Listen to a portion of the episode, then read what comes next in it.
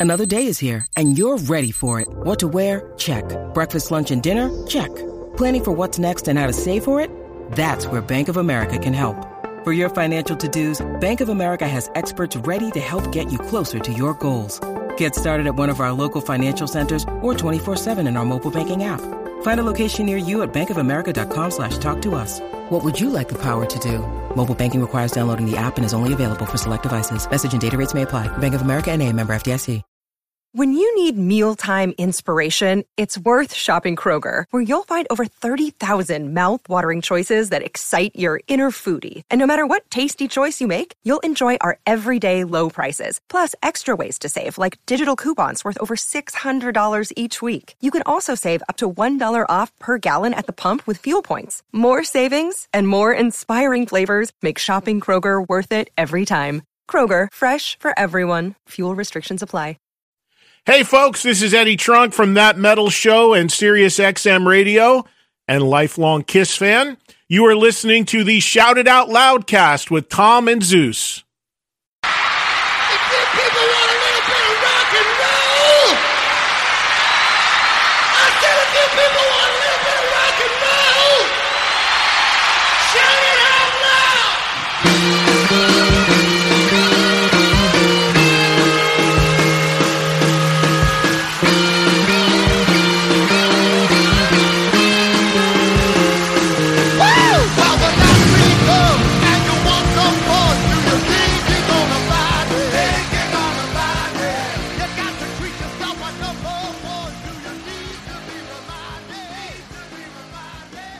After all this time, I still use the outline to Was re- that just that just sounded like that bird sound and Jerky Boys?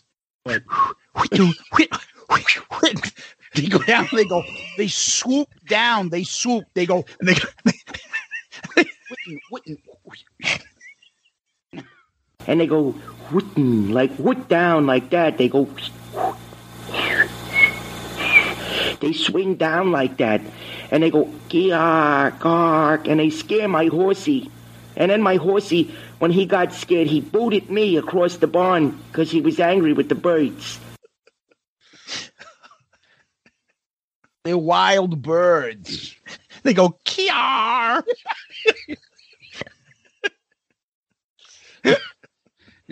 anyway. Oh yeah, we have a show to do. And here's the intro. Hello. Hey, what's up there, Kiss Army? Tom and Zeus, another episode of Shout It Out Loudcast. We're up to episode 124, Tom. This one, Ace Frehley 1978 solo album. Boy, I'm I'm going to tell you right now. I'm in a good mood right now. All right. I'm in a good go. mood. I'm, I'm in a good mood. I'm I'm a little tired, so I'm a little slap happy, but I'm in a good mood, and uh, I'm very excited to talk about this album. Yeah, I'm in a very tired mood, Tom. We all are. Yep. Yeah, so it's that time of year, as all our listeners know, I start going to all the NHL playoff games.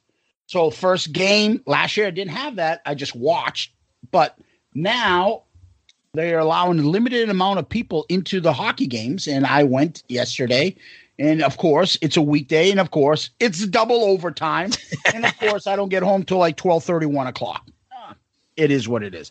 Hockey is is just for me, it's it's um it's it's up there along with kiss in importance in my life and uh i can't miss those things however i've been bothered by something tom that we started to talk about off air and you told me to save it Save it. you, Our yeah, you were like Our favorite hashtag. yeah, you were like, why aren't you talking about this? I'm like, okay, I'll finish the story then. So I have to go to work and do some stuff in my office. I have to pick up my daughter from school around 2:30, get her dressed, and we're gonna head to my parents because I was uh gonna meet my nephew who I was taking to the game and leave my daughter to be watched by them. So I'm like, I gotta get shit done by 2:30. I get to the office, do a, a bunch of work as I try to jam it through.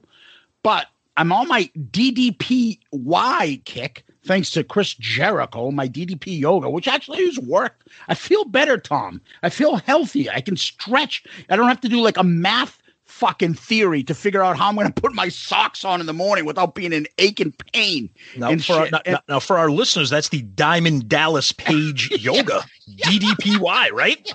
Yes.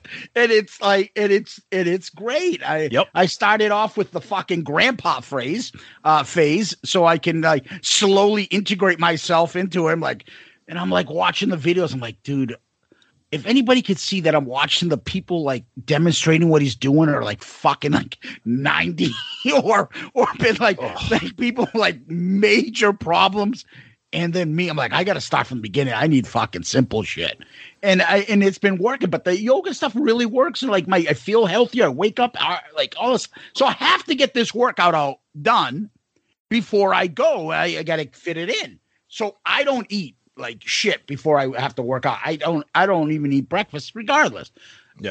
Um so I have to get this thing. I come home around 12:31. I'm like, "Okay, this is a half an hour workout. I got to get this in."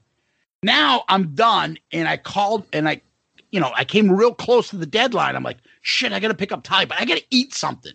So I go to my fridge and I'm like, "Okay, well, I have I have deli meat that I got from the supermarket. I'll make a quick sandwich, like an, an Italian sandwich before I leave. Big mistake.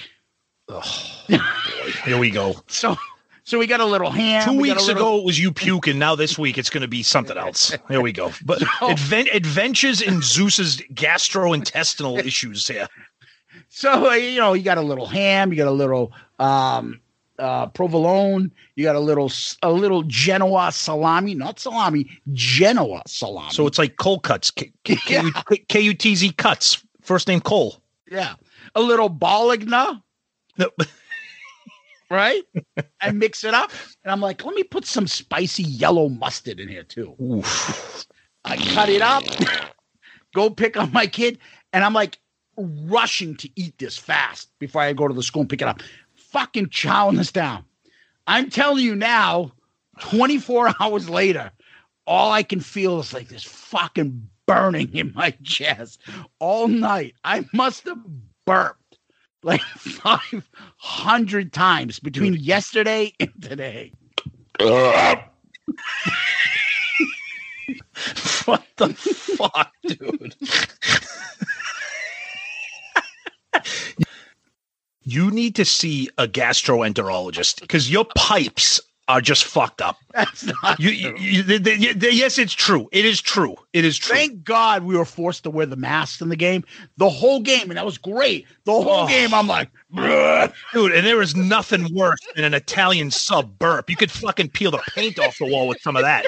It's just like breathing fire. Oh, you're sweating salami and shit. Oh yeah, Z- Zeus is watching the game with his nephews. Get the fucking Italian meat sweats sitting in his seat. All right, hey, listen. Stop eating cold cuts because it's seeking. It's coming through your pores. Oh. All right? Okay, we'll do. It's just got this fucking. I got this uh, burning sensation when I burp. You're sweating olive oil. I'm like, I am never Oh. eating an Italian sub again, especially not quickly. yeah, I think that was the killer. And the Oh. spicy mustard did not help. And it's just still sitting here. The good news is I haven't eaten anything since that Italian sub that I wolfed down real quick at 2:30 because I have no appetite. So maybe I'll just keep eating that and then just not eat for a couple of days. Be careful doing your yoga after this. You fucking be having accidents all over your friggin' living room floor. Let me do the stretch into downward dog. Ooh, I'm sorry. Oh, oh my God, Almighty. Something is wrong with you, you sick son of a bitch. Yeah, yeah. I feel yeah, our, so- our, poor- our poor listeners. We're gonna need to put like like I mean, the explicit warning isn't enough. We need to do like some uh, an, an extra warning. yeah. Oh, Oh, Italian grinder. oh, Oh, you're gonna be burping up fucking baloney.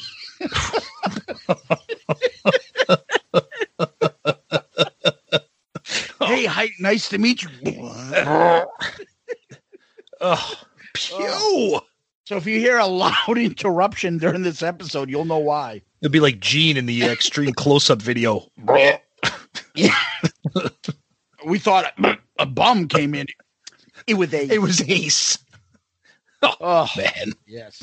So getting Ugh. back, steering the car back into the lane. As always, Tom, we always go back to last week's episode.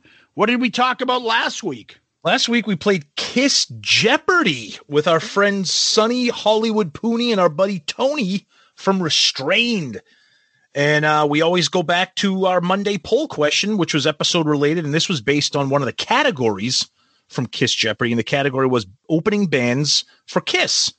Uh, and of course, Twitter only allows four options. So we ch- went with Styx, Night Ranger, Bon Jovi, and Slaughter. And I have to say, you people out there who voted are fucking insane. Explain explain to me how Night Ranger comes in last out of this group. That is absurd. I knew Bon Jovi would win. Yeah. It was kind of it was kind of close. Bon Jovi at 35%. Styx comes in second. How? I've seen Styx, I think, at one of those concerts with like Tesla and some. I forget who played with them. Or REO Speedwagon. Yeah.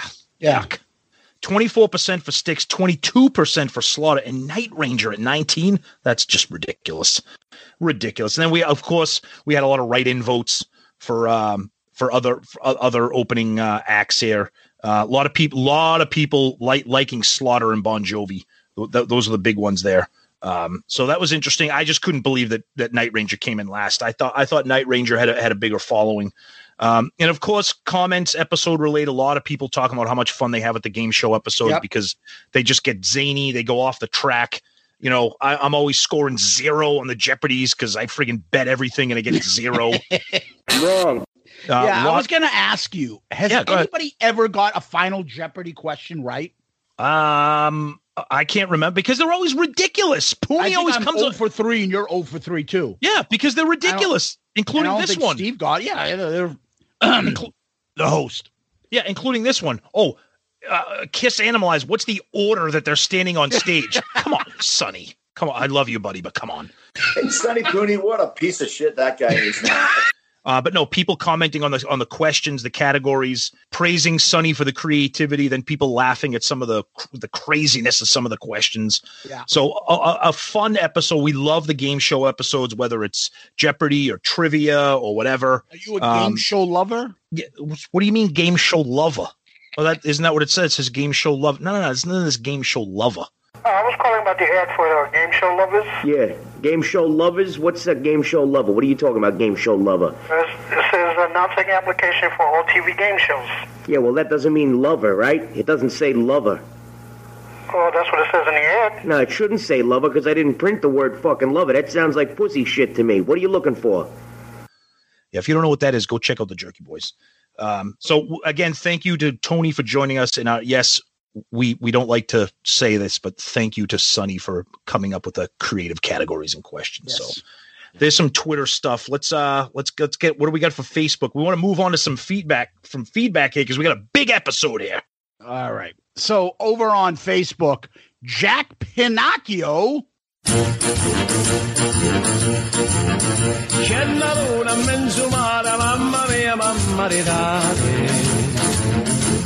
Mamma di dare. Figlia mia, cosa dare, mamma mia, pensaccia tu. Siete figlia lo pesce, io le issu, a issu, lena, sempre lo pesce, manatena. Se ci ingappa la fantasia dei pescioli a vecchiuzza mia, la la di la, pesce fritto e baccalà, uè gomba, no calamara, c'è. I love these Jeopardy episodes because I get to play along too. Only idea I have for these could you make these a live stream or at least upload the live recordings to YouTube? You do? I'd get such a laugh seeing your faces when Sonny asks the most unanswerable questions.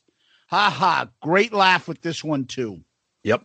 Our buddy Kevin Jepson. I love these shows. Damn, Sonny. Great questions again. I thought I was a Kiss fan, but I lost my shit listening to Tony's famous last words from Hide Your Heart. yep. Michael Anderson, another great one on the books. Great to hear. Poonhound, Gelato, Zorba, and Tony Oh. from Restrain. And we keep forgetting to thank for who we keep forgetting to thank for the intro music on our album review crew episodes. Apparently, that's his name. It's all in uh, quotes. Realize how little these guys know about all about our favorite band. Uh, and then Matt Wallace. Interesting episode. You forgot to ask one question though. What smoke show's face does Sonny Bukaki Pooney Oh no. want to take part in a Bukaki fest on? A. Bridget Fonda. Oh, Jesus Christ. See, I love our listeners. Fantastic. Yeah, over on YouTube. YouTube. Anthony Stratus, great episode, guys. Thanks for the laugh. Mark Stewart. I love these episodes because I love playing along. Uh, Mr. Antonio 2005. Ooh, good name. Pandemic. Prosciutto. Preacher Paul demands an investigation. How old was Eric Carr when he joined Kiss? Eric Carr was born July 12, 1950. Would have been 29 in June 1980 during the audition and past 30 at the Palladium show July 25th, 1980. Where did Sonny get 27? Is that info from his subscription to 16 magazine and Tiger Beat back in the day? They always had the BS info on the band.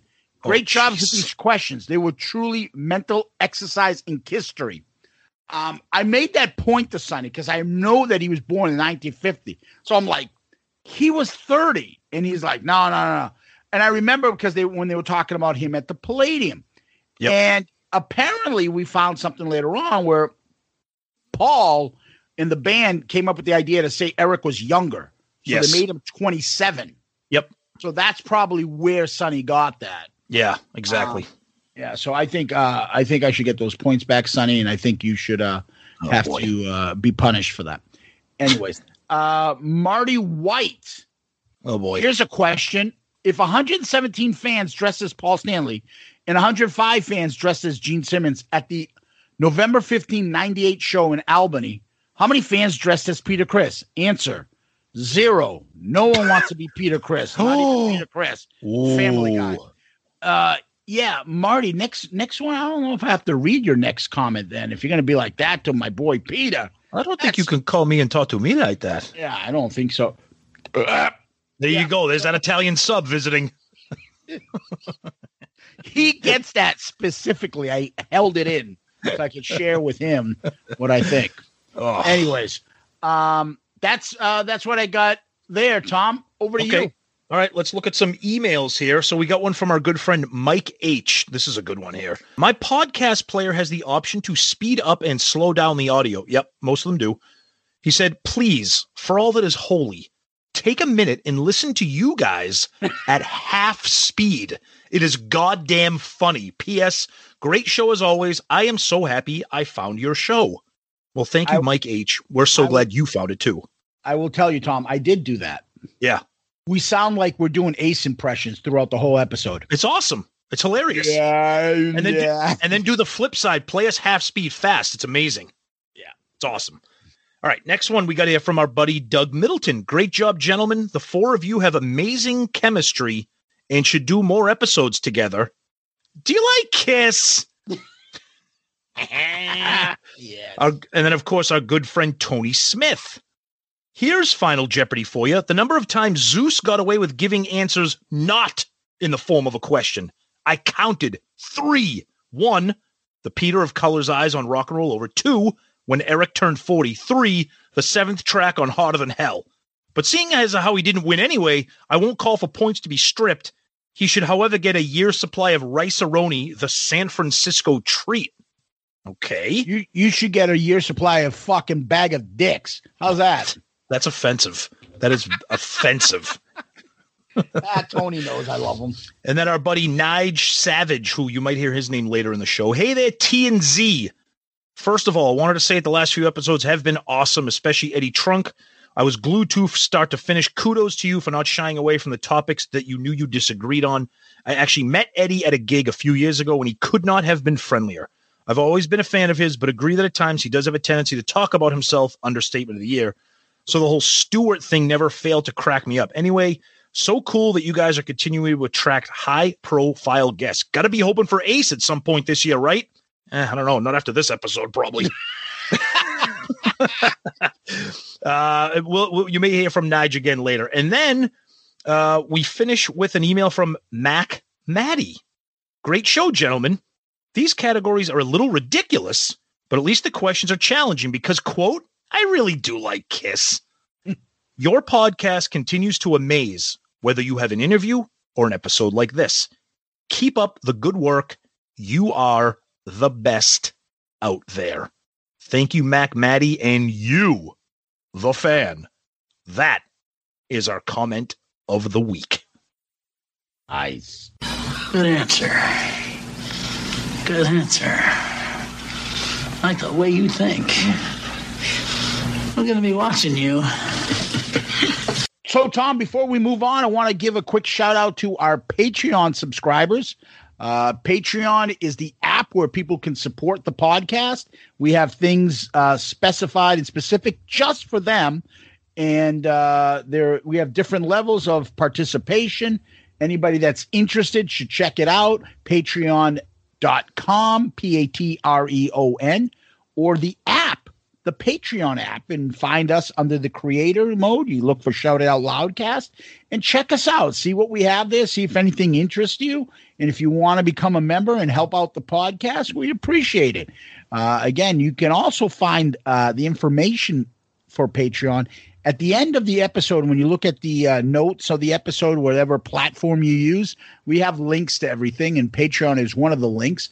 So uh, we appreciate it. We always want to give them uh, our big shout out for all their support and help that they uh, they give us, and that helps make this podcast even better for everyone that's listening. Absolutely. Yeah. Every week, we cannot thank you guys enough that are part of the Patreon family. Uh, the family's growing. It's a ton of fun over there. As Zeus said, we have some Patreon exclusive stuff. We kind of sneak peek behind the scenes stuff, some Patreon exclusive polls. Um, you know, we're, we're going to increase some of that activity, maybe some more special things only for those Patreon members. So, you know, the family's growing. Become a part of it if you want to. Um, if you're interested, check it out, as Zeus said, patreon.com or the Patreon app, and you can search for us.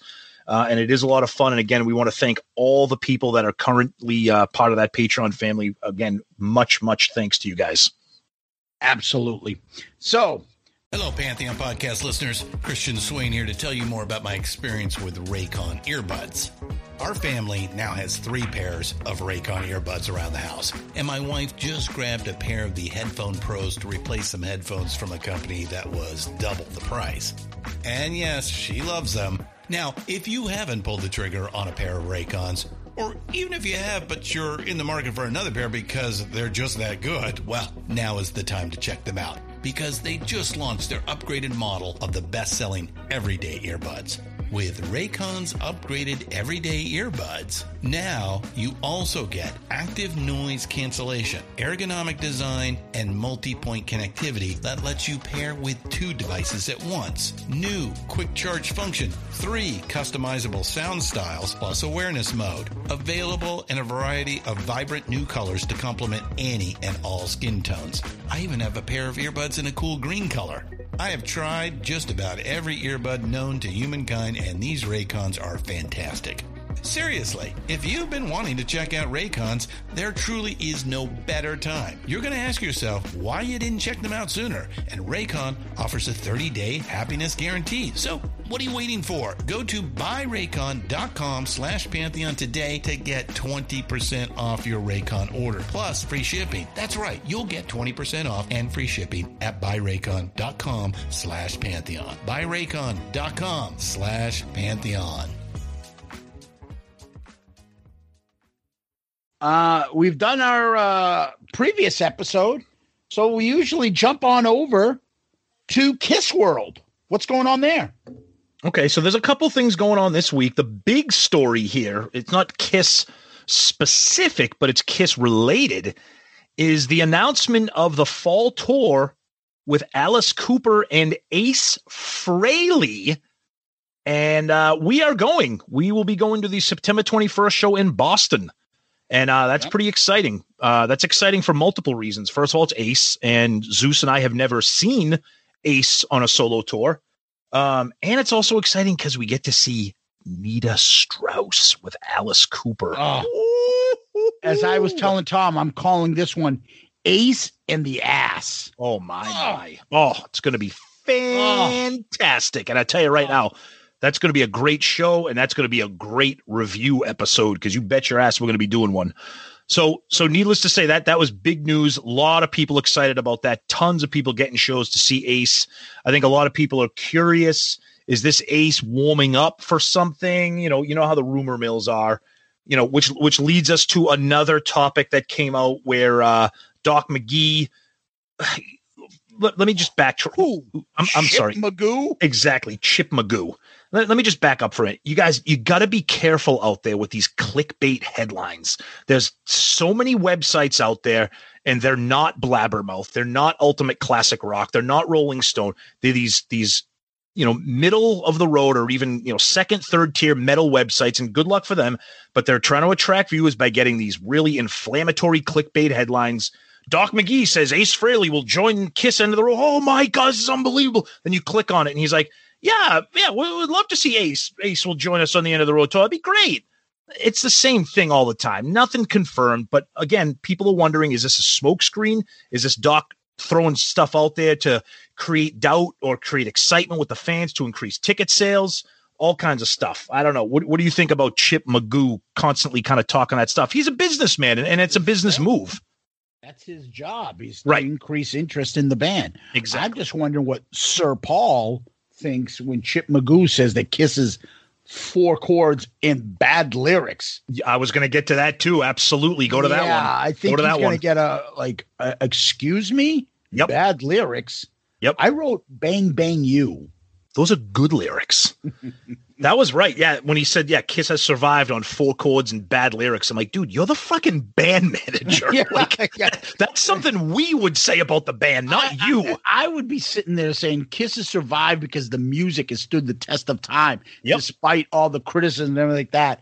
They've overcome in you know, and and all the all the critic stuff because the people and the fans love them. Yep. Say something like that. Yep.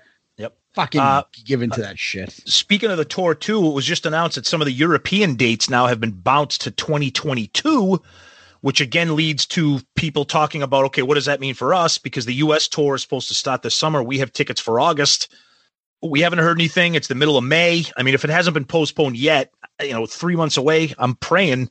Think, you know, things are looking good around here. Shows are being added. Let's hope that our show in August is on. I, I don't know. I don't know what's going to happen with that. We haven't heard anything. So, Yeah. Uh, what else we got? What else we got? Oh, Gene was at a uh, hockey game right there with uh, Yeah, Eric he was at Singer. and- Vegas Golden Knights. He was on TV, and uh, Yep. I saw him. He was ringing the bell, getting them started for the game. Yep. Um, him and Eric Singer. yep, and I um, believe Brent Fitz was there too. He was also he was with that crowd too. I saw a couple people pointed that out. Yeah.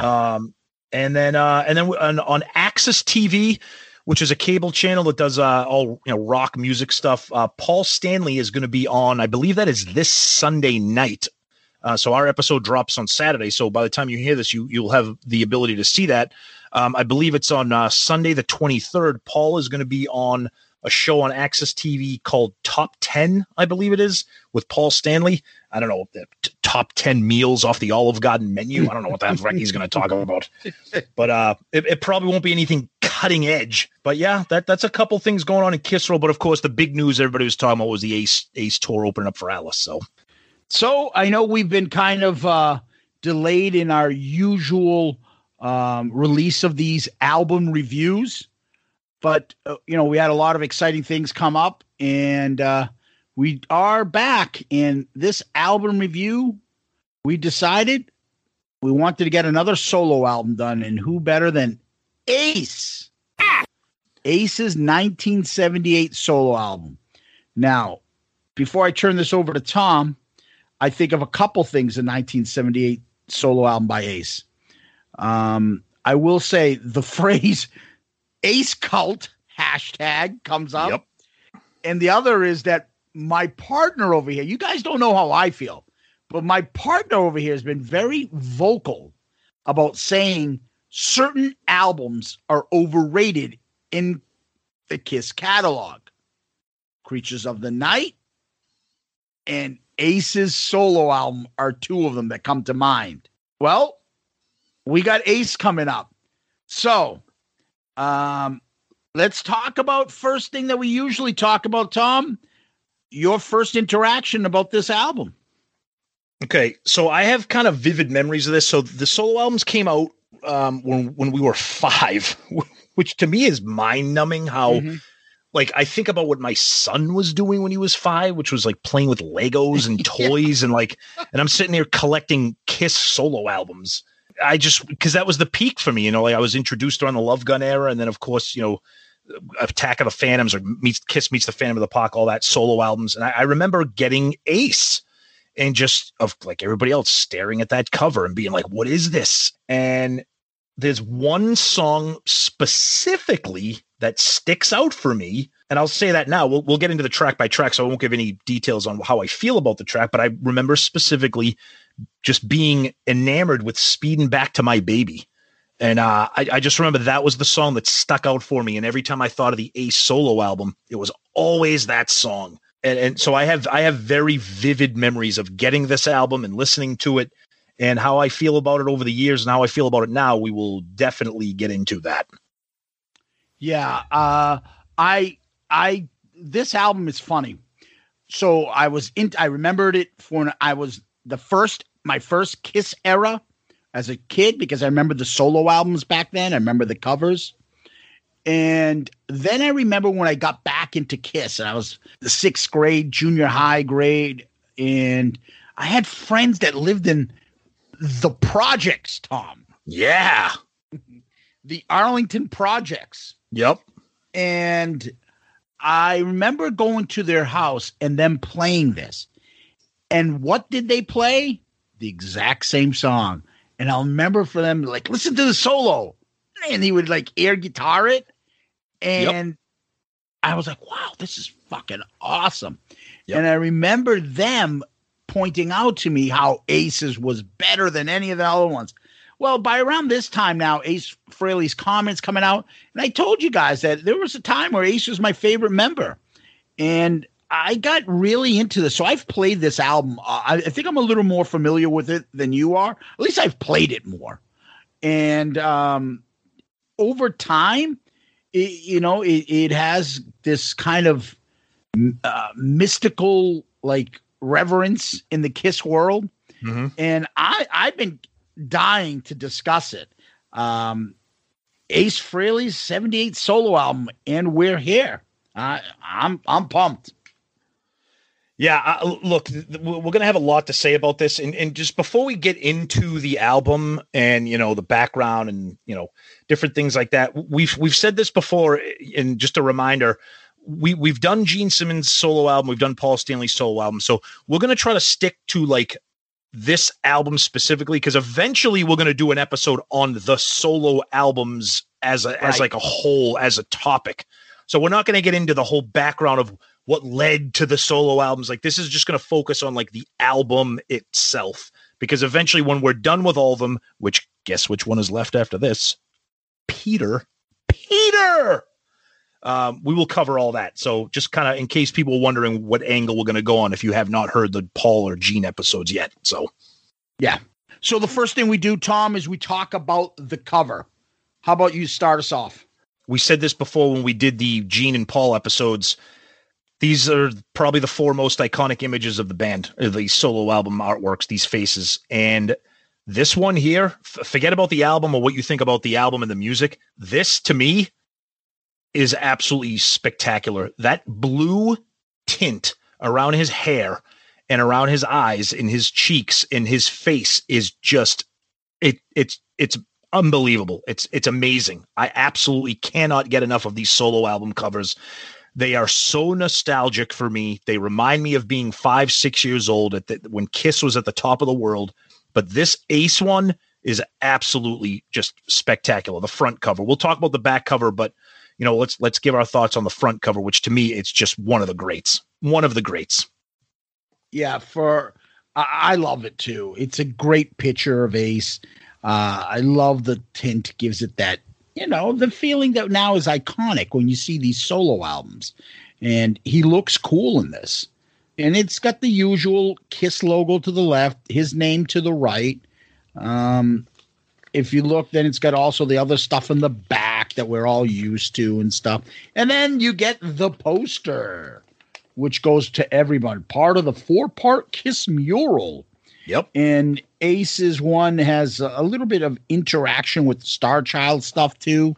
Mhm. A lot of the stars come into his. Yep. Um, but I don't know. For me, I was never that big into the murals. I think that they could have done them so much better. Like they're kind of mystical and kind of like whatever. They should have done like a kiss, like alive two kind of a mural with like Gene's all fucked up. You know, Ace has got his guitar. Like this is kind of like um, cartoonish a little too much for me. But Yeah, I always that. Yeah, I always thought the artwork was interesting. It was definitely a little a little odd. I I, I liked it because it was different and because it was odd at the time. But in retrospect, now, um, now I have the I have the 40th anniversary solo albums vinyl box set. That's which- which is by far one of the most unbelievable Kiss items that I have in my collection. It's got all four albums. Um, each album is the, is colored vinyl for each corresponding member with the fold out posters that all go together to make a one giant thing. Um, so I see what you're saying. The artwork is odd. It's definitely a weird kind of style, but it's unique, and I like it because you only find it in the solo albums. You, you can't. You're not going to find those posters or that style of artwork anywhere else with a Kiss item. But yeah, I know what you mean. It would have been cool if it was like some kind of puzzle that was related to the Kiss, like Alive Two or something like that. But it it is unique. I think it's cool.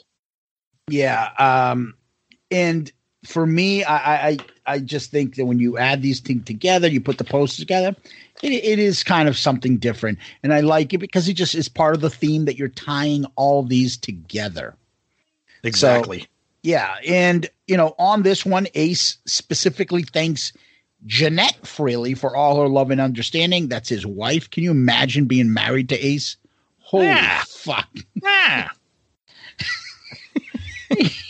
I'm just gonna watch the ball game and play a little guitar. Can you cook me up some fish? um, and he writes, much appreciation and love to all the wonderful curly people who have helped me since I stopped driving a taxi cab in Midtown. Oh my and god. he signs it. Yes, that's the that's you that, that's unique. He has his ace signature in in, in the that corresponding bluish purple writing underneath all the regular white typewritten uh, stuff there. So that's kind of unique. Very cool. I mean, look, you guys listen to this show. You're diehard Kiss fans. You're you're older fans. You, you know the, the the nostalgic power that these solo albums have. The front cover, the back cover, the inside that we've talked about. They just they're special items regardless of what you think about the music. They're just they're special items to Kiss fans, and this one is is no different. So Special what? Yeah, yeah. So let's get into some of the facts. Okay. Right? So the album was released along with the other three solo albums on September 18th, 1978. Mm-hmm. It was produced by Ace and legendary Eddie Kramer. Yes. Uh, it went up to number 26 on US Billboard. It's a platinum. It was certified platinum. And supposedly it's the highest seller, Mhm. unless you ask Gene. Come on. Look, my album did great. Eh, it did okay, Gene. Yeah. So that's some of the stuff. And Ace was smart enough to get somebody that he trusted and worked with, with Eddie Kramer. Yep. Um, that knew the Kiss sound and knew Kiss's uh, Ace's style and knew his work ethic. And you know, let's be blunt, he probably got the best out of his uh, artist than any other of the producers got. Yep. Right. And a lot of what Ace says too during this production, you know, you, you look back and you read a lot about this and the things that Ace and Eddie both say was that they had a ton of fun producing this album. It was very loose, but it was also very focused when it needed to be. Um, Ace said some interesting things about how he felt the freedom because he didn't have Gene and Paul kind of on him, Yeah. kind of ba- bearing down on him. It gave him that freedom and that flexibility to make the album that he ended up making. But he said it also kind of gave him a little bit of pressure too, because he acknowledged, you know, if this album fucks up, it's my fault. I, I, I can't blame it on Gene or Paul with something that I didn't approve or something that I didn't like. This album is my album, so I need to do what I want to do and I need to do it well, which is why, you know, he trusted Eddie, he trusted Anton Fig, he trusted the engineers and all the producers that were involved because he knew, yeah, it's going to be my album, but I got to make sure I make the Ace album. Yeah.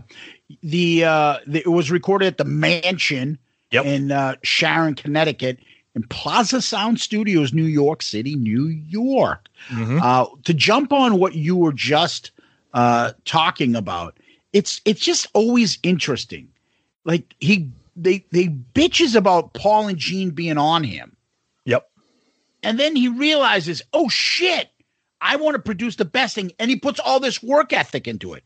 Well, Exactly. what do you think Paul and Gene were doing? So they don't have shit albums. They're Yep. putting all this work ethic into their product, so they don't have shitty albums. And then you just kick back and do it. So it's like one of those things. Like I don't want to show you that I can do it because then you'll make me work hard consistently. So I want to act like I don't know what the fuck I'm doing or I'm just lazy. It- you know, he, he's his own worst enemy sometimes when he's when he says these things. So I, I I feel like he's proven Paul and Gene right. Jesus, uh, Ace, put that kind of work ethic in. You could fucking really make a better contribution like you did in the beginning. But you know, it, it's just one of those things that y- you can't complain too much about it because he it worked and it came out right and his album did kick ass compared to everything else that he'd been kind of doing since. And it, it's uh you know I'm, I'm glad he's proud of it. I mean we all are. We all love this album. So um good for him you know good for him. And uh the only other thing i was going to say is a lot of those songs were songs that we're going to probably put on other albums that could have gone on albums like rock and roll over love gun it could have went on a live two side two and i think that's how rocket ride got put on there even though he probably didn't want it to but Yep. um and it, it's interesting. He probably had some of these in his back pocket but he didn't speak up by this point. And if you look at the last three albums prior to the solo album his contributions are extremely limited songwriting wise compared to the first three albums. I mean, Yeah, he's I- still doing the guitar work when he's there, but this is the kind of stuff. So if you can do it, yeah, they're going to push you. So I don't know. I, I, look, I'm going to play devil's advocate. I, I don't disagree with you, but here's what I'll say about that. Okay. Ace, we know, is very, very laid back, sometimes laid back to a fault. Okay. lazy. He Okay. calls himself lazy. Okay. All right. Let's use let's even let's use the word lazy. Okay. We know how Paul and Gene are. Very, very overbearing, very specific, very demanding, sometimes to a fault. Mm-hmm. Okay. When Ace is on his own with Eddie Kramer, he puts an album like this together. But let's look at some of the songs on this album here. I mean, without getting too specific into breaking down the tracks, probably 80% of this album, Paul and Gene would be like, it's not going on a fucking Kiss album. What are you, crazy? We're not putting these songs on a, on a fucking Kiss. These, these songs don't belong on an album. Uh, the- the- these might be good for you, but uh, this is not the kind of music we want. We we come from the you know the the the Beatles and the Raspberries and the melody and the harmony. Then this has none of that. We don't want this on here. So in his mind, he's probably like, look, I'm not going to get into a pissing match with these guys who probably already don't like me. So hey, go ahead. I'll fucking do shock me and then fucking see you later. Leave me alone. I'll do Rocket Ride on live too. And now that you guys aren't up my ass, now I'm gonna make the album that I want to make that's gonna fucking kick ass and everybody's gonna figure out that it kicks ass. That's my way of looking at it, but I Yeah. do see your I do see your perspective as well. Okay. Okay. You know? Um yeah. I mean, another thing too, speaking of Ace's work ethic and how he really elevated himself, with the exception of the drums, he plays pretty much friggin' every instrument on this album. Yeah. Plays the guitars, the 12 string guitar, the double neck guitar, bass, synthesizer. St- he's doing everything. And you're right. Paul and Gina like, motherfucker, if you had this in you, where have you been? And he wrote all the lyrics except for the the cover. Yep, exactly. So, I mean, it, it's an impressive work by Ace. Whether or not we like it is different, but you can't deny the the the effort that's put in here. Th- This is not a lazy album, whether you like it or not, and it's extremely well produced. Yeah. So ready to get into the tracks? Let's do it. All right. First track. Here we go.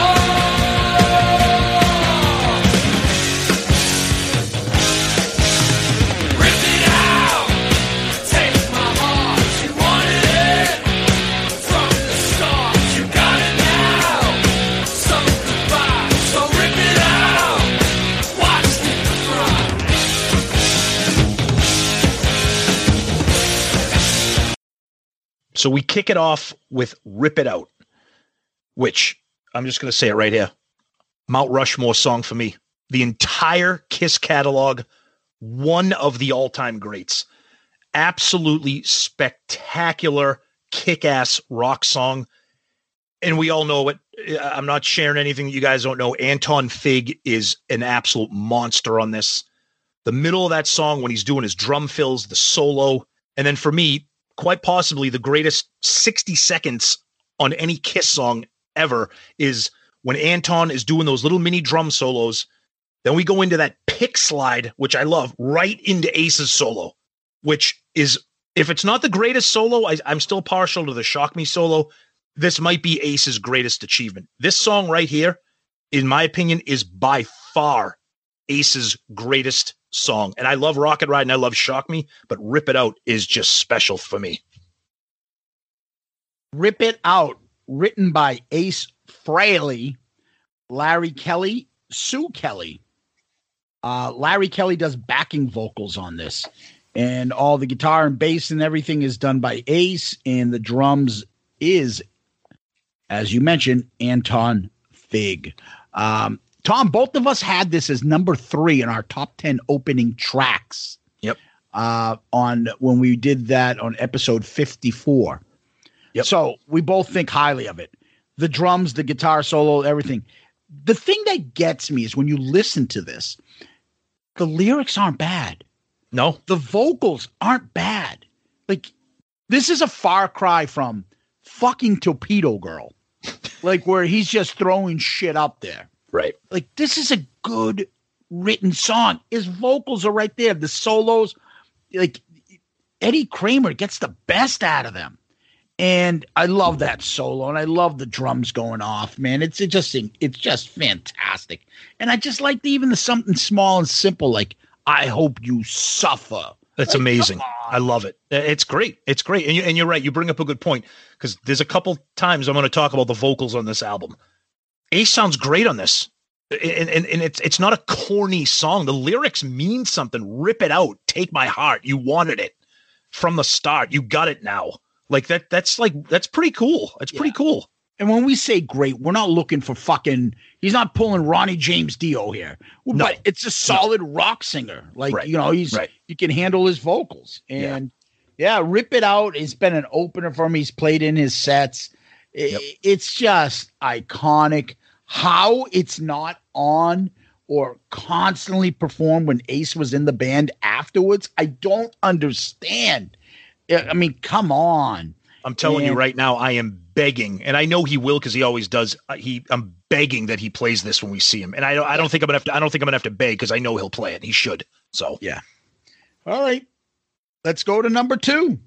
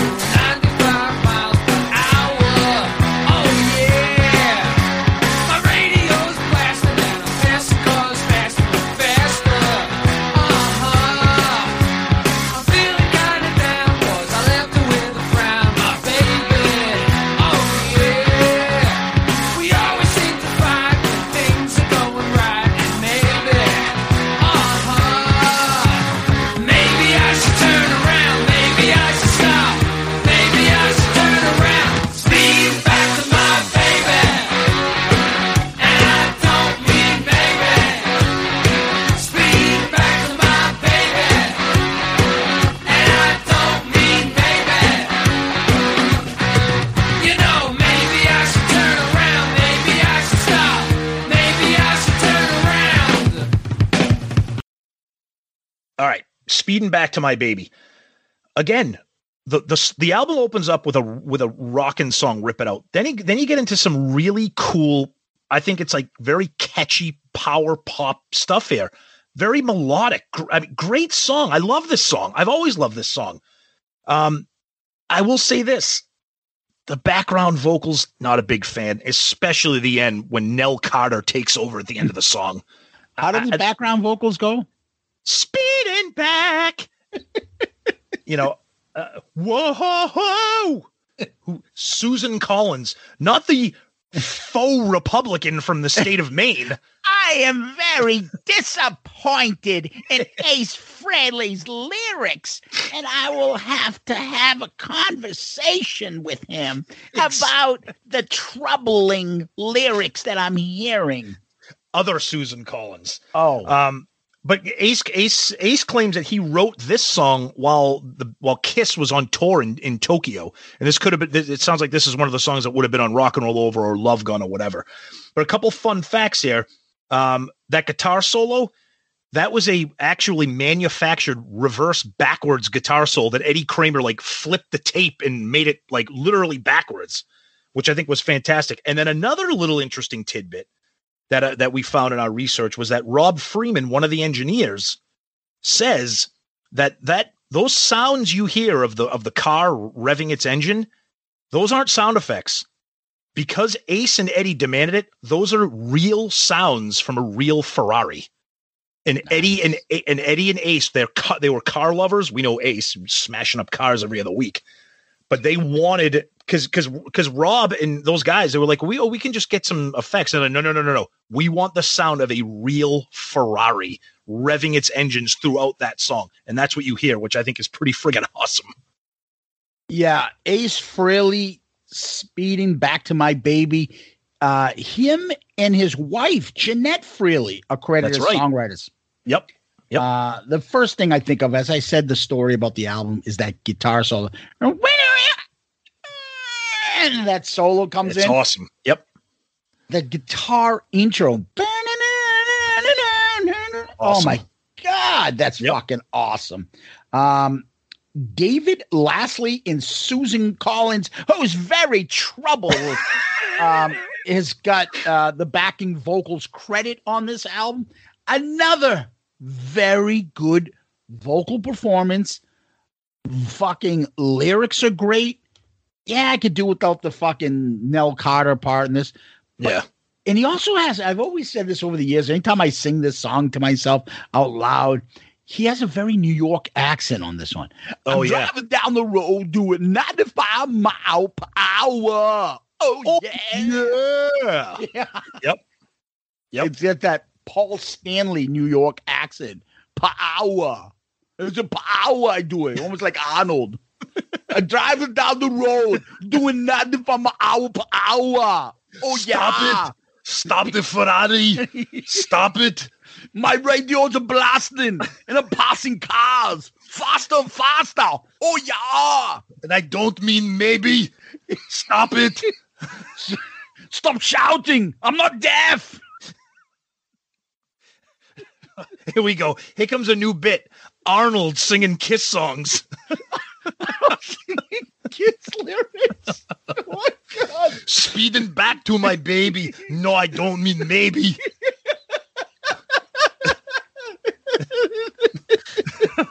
you know, maybe I should turn around.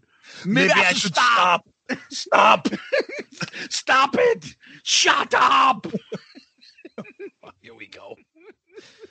All right, let's back up for one second. Now, I, now, now I just want to say this. So, so Yeah. For this al- I have to say this album starts off with one of the greatest one-two punches in the entire Kiss uh, discography. It really does. And I'll tell you later where it goes after the first one-two punch. But I- mean, you're talking "Rip It Out," speeding back to my baby. Fantastic beginning. Yeah. Yeah. I mean, that's just a what a one, two, maybe three punch. Yep, exactly. But, uh, we'll have to find out by going to track number three.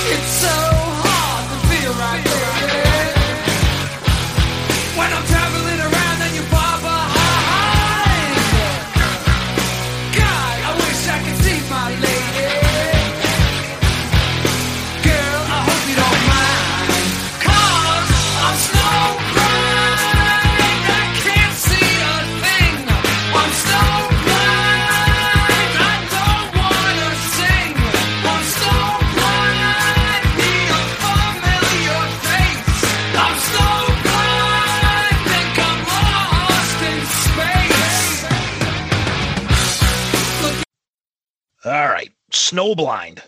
So you start off with a rockin' tune. You go to number two, a little power pop hit. Now you're getting in, now, now you're getting into like some kind of psychedelic rock shit. So you're showing right off the bat Ace's versatility. You're showing his talent, all the different things that he can do. The thing about this song, I think the music is awesome. I think the music is really cool. It's got a cool riff, it's got a groove. I love the effects, what the guitars are doing. And then this is the this happens a lot during this album. All of a sudden in the middle, the song just switches gears. It changes tempo. It goes into the guitar solo, then it goes back into the uh, original groove. It slows back down. I think the chorus is it's pretty lazy, but it's got like that earworm characteristic to it where you can't you can't get once you hear it, it takes a while for you to get it out of your head. This song's pretty good. This is when the album starts to kind of fall off a cliff a little bit for me. This is okay, but it it's it's not great, but I, I like the music. This is when Ace's vocals are kind of like, ah, all right, this guy's really not a great singer.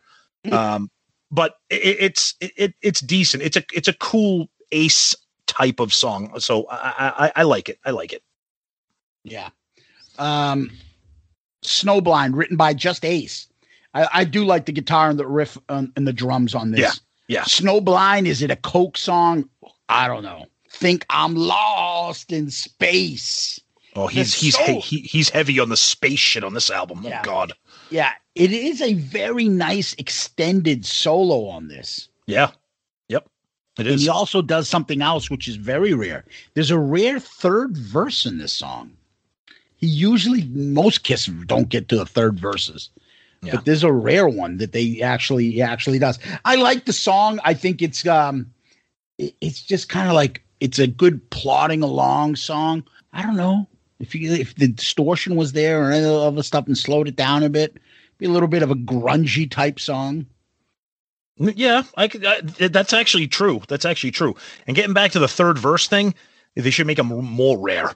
I, I don't. know I don't need a third verse from an Ace song. Sorry. that's not. That's no good. All right. Let's go to song number four.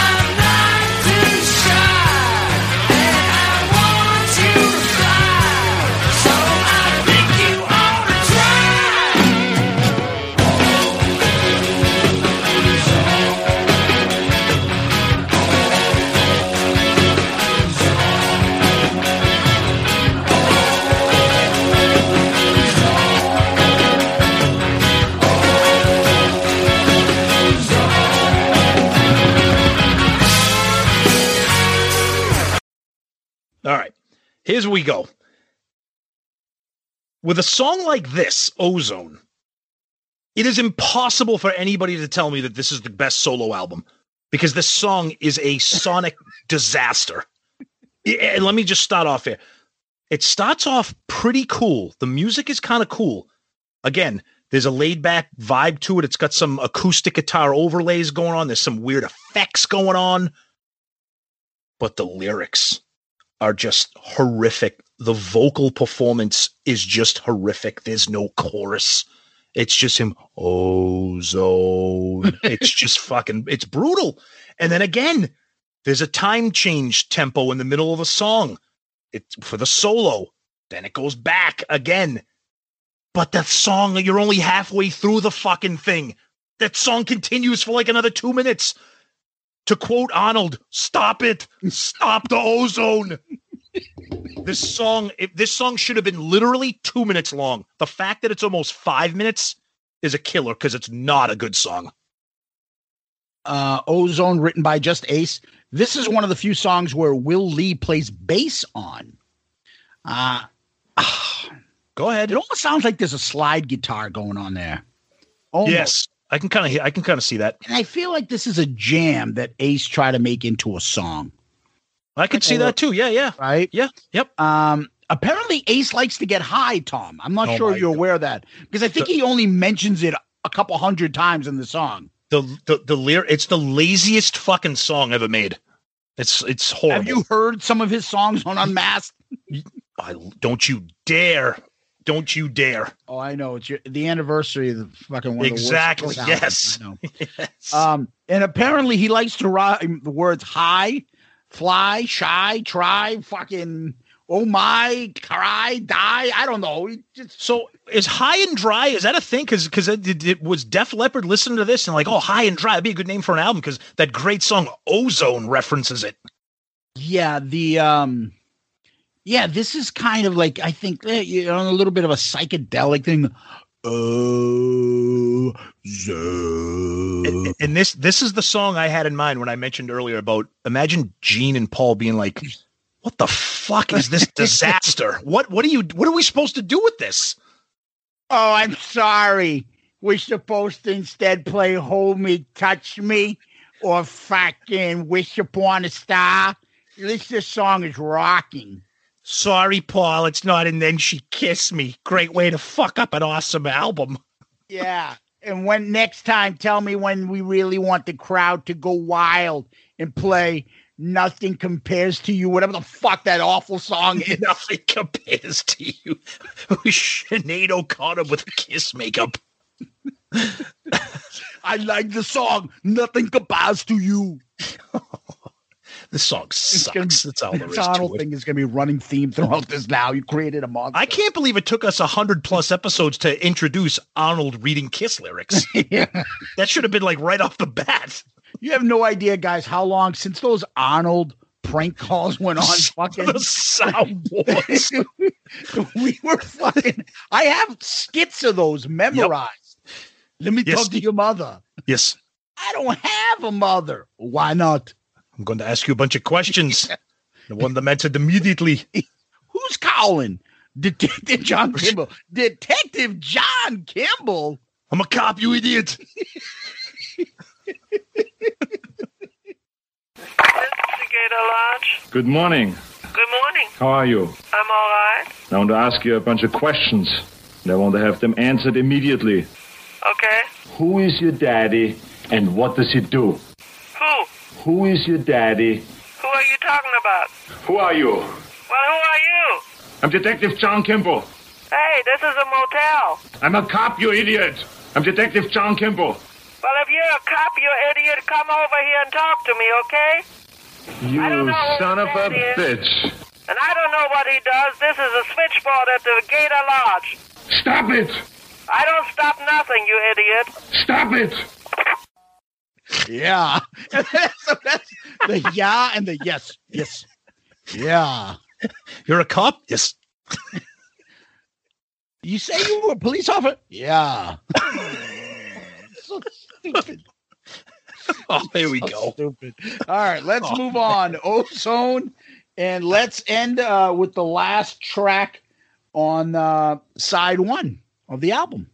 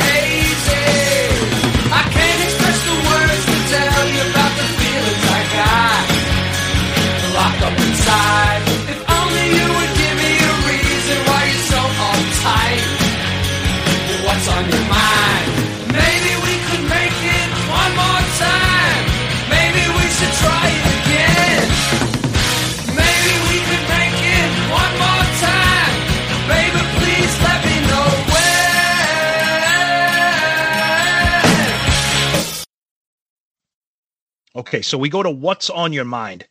Great tune. Love this tune. Great power pop groove, catchy. Ace singing again pretty well, pretty cool lyrics. I like how that I like again another song that has that acoustic overlay on top of the main riff. Kind of a little heartfelt here, you know, good lyrics, you know, it's definitely not ozone. This is a this is a good song for me. This is a standout track and when I hear this, I think to myself, was this kind of like planting the seed for what was to be Talk to Me on Unmasked?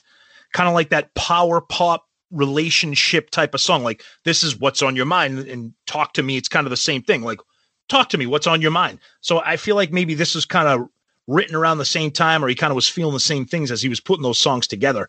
Um, but what what's on your mind? I think this is a standout. And again, it's amazing the versatility that Ace shows, whether it's good, bad, or indifferent, how he goes from a steaming pile of shit of ozone to a really catchy uh, power pop song. And what's on your mind? I think this is a standout track on the album. What's on your mind? Written by Ace Frehley. Uh, David Lasley. What? My name is Ace Frehley.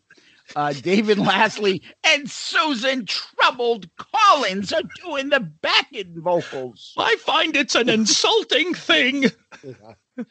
um, I you know the the guitar on this is great. I think his vocals again. This is reminds me of uh rip it out when i'm like wow he, he does a pretty good Yeah. solid job on the vocals it's not cause not your place like you you we know the awful vocal performances that he can put on an album Yeah, This- like the song before this.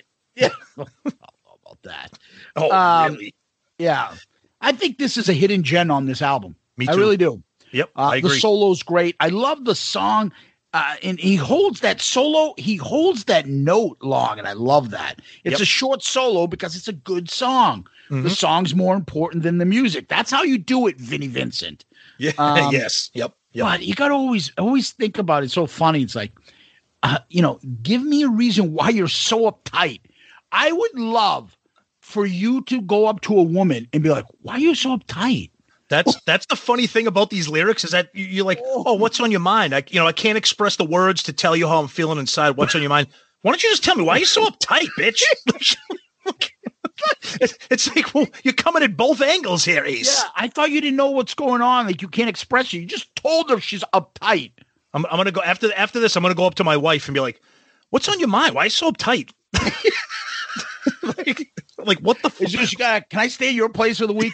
Um, uh, being called like being called uptight is one of those phrases that I always found. There's no way around it when you get called that, Yeah. or someone says to you, "Why are you so defensive? Why are you so sensitive about it?" you the ulti- can't answer that without sounding like that person. Like correct. It's just it's a fucking like it's a setup. like a- yeah, it's a fucking jab that Yep. you can't get out. of. Like why? Yeah, why are you so sensitive about that? I'm not fucking sensitive. There you go again. There, yeah, you are. It's the Listen to you. equivalent of it's the equivalent of when you try to tell somebody to calm down. In the history of humankind, no one has ever calmed down by you telling them to calm down. Tell me one person that's ever been said, "Why are you so uptight?" That that person hears a response that's like pleasant for them to Right. hear. Well, I've had a tough time at work. Oh, oh okay. that's why you're uptight. It's pretty good. All right. Why Wow. am oh. I uptight? Why? Why do I have to clean your shit stained underwear? Why are you a fucking deadbeat? Why do you fucking smell like ass? Like you're gonna get all insults back and forth. That's uh, not is that what they do? I don't care if you're sleeping with the parakeet. oh, is, that, is that what he does? That's side one, Tom. Oh, thank What's on your mind? Let's go to your favorite track, the hit of all the solo albums. Hit it.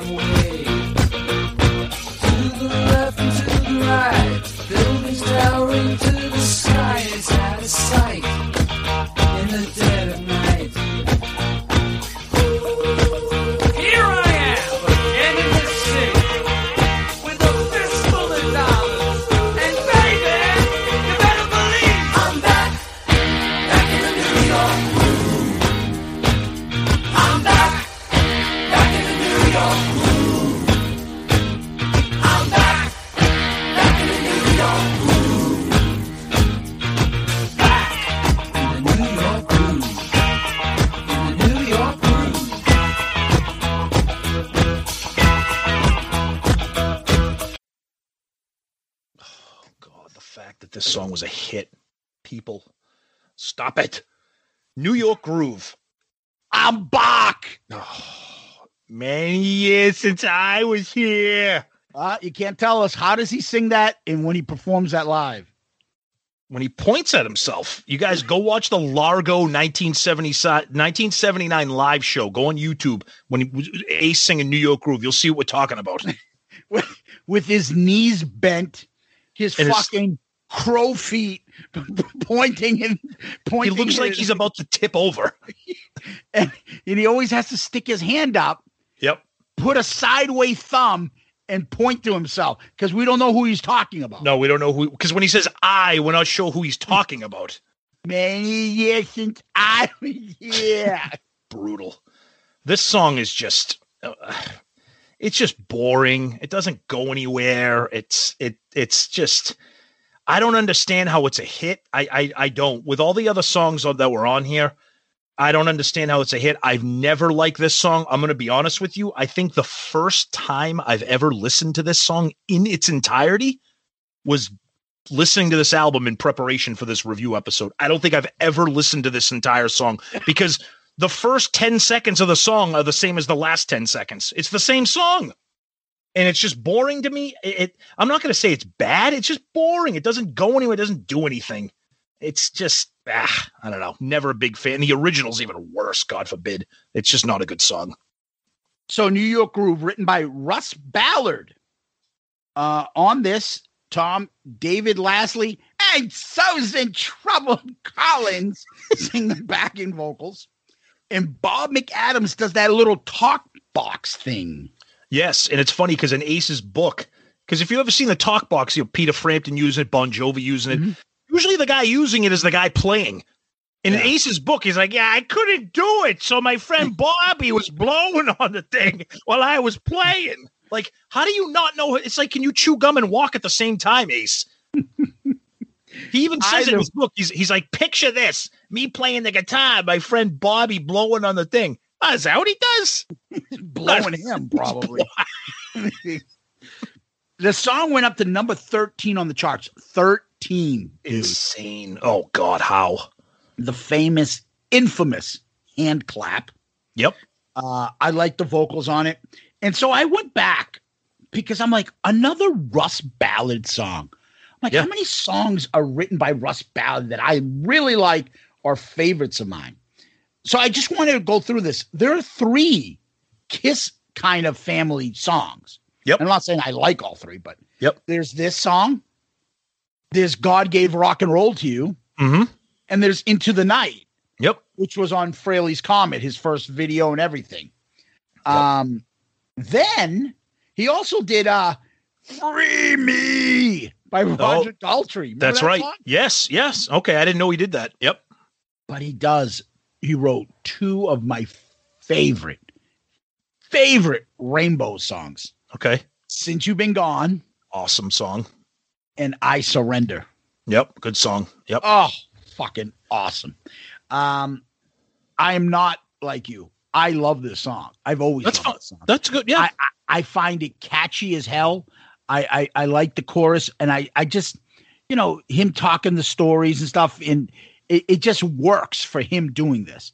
And I apparently, um, the story goes that Bill Bear Sheneman, uh, who features in later on this episode, uh, picked out the song New York Groove for Ace. He was Eddie Kramer's assistant. Okay. And he said, uh, find me a hit for him. And he's the one that found New York Groove and said, let's do this. Wow. And it worked. It- I mean, it became a hit for them. I mean, think about that. Yeah. Of all, when they all four of these guys, he is the least likely to have a hit. I think Peter did all the hits. Yeah. Big hits. I mean, he just had done Hard Luck Woman, which is went on the charts. He had done their biggest hit, Beth. So you could say, oh, maybe a ballad from Peter. Paul does all the big vocals, and then Gene brought in all the celebrities to come in and do his.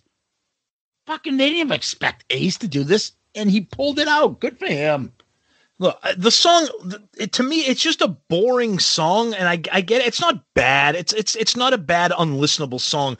I think the thing that's crazy to me, and we've already said this, so forgive me for repeating myself, but of all the songs that were on these four solo albums that were spectacular songs, whether it be you know radioactive or rip it out or tonight you belong to me or or whatever how how this became the standout track is i don't get it I, that's the thing i just don't understand because it was more popish. You could, it I think that's it, especially of the era. It was very, it was very late seventies sounding. So, and I think that helped. That helped him. So, I mean, how many really rock songs did Kiss make the charts? That's true. No, you're right. No, you're right. Songs that made the charts high, Right. Or the ballads. Right. No, it's true. I mean, it's a catchy song. So, All right, let's go. Next song.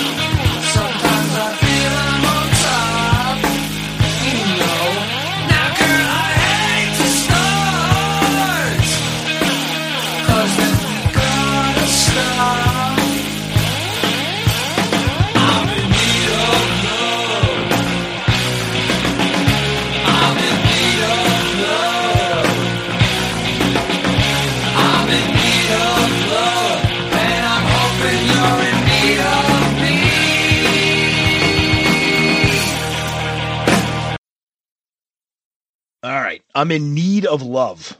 Okay. The music on this very cool. I love the effects. I like the the instrumentation. Um, I like how Ace kind of talks after he sings a line. Like I think that's kind of catchy. And again, for the third time, another crazy time change in the middle of a song for the solo, and then it goes back. But if I thought Ozone had horrible vocal performance, this is this to me sounds like late night drunken kiss cruise karaoke that we may end up doing. I need some love. It's like, like it is. so give me some. Bow, bow, bow. It's like it's just so bad. It you should know, have been. like you were it- it- saying, like he was mumbling stuff under the lyric afterwards. Yeah. He would say something. I Doesn't love it. that remind you of uh the Dark Light? The Exactly. Malevolent Order. Same thing. Yes. Yes. Yes. There's something in this song, but it's again, it's another super psychedelic, trippy, you know, drugged out or boozed out song, which is fine. But I, I just can't get past the vocals. This this could have and again with the time change, it's kind of like what you said about ozone. It's like, was there something in here that you were trying to work on and you kind of jammed it and then you you mashed it together? There's something that could have been good in here, but I think the the finished product is just is kind of a mess. And and his vocals are just very difficult to get through on this one. I'm in Need of Love, written by Ace. Will Lee plays bass, one of three tracks he does this. There's also after every line, there's some sort of guitar accent that he does. I love that. I love those effects. That's pretty good. The drums Very are cool. actually pretty solid. And uh the solo is pretty decent though. It is. It Yep. Just and it's got that weird opening in the before the song begins, right? Those effects some- again, I like it. Yeah, kind of spacey. Yeah, Just awful lyrics. just brutal. Like ugh.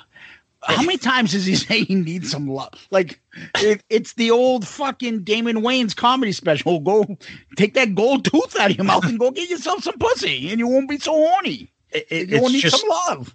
This is when this is when it's like, okay, you're you're a talented musician guy, but lyrically and vocally, you're just a mess. And I think that this this song st- it does that. Just now, I want some love. So give me some. Yeah, why are you so uptight? Give me some love. like, okay. You know, I need some love. So turn me on. Oh. Oh, it's just I need some. I'm in need of love. what is he fucking like Quasimodo in a fucking dungeon? I need some love. That's the thing too. It's funny. The name of the song is not like "I Need Love" like LL Cool J did. this is "I'm in Need of Love." Like, it's just an awkward title to begin with.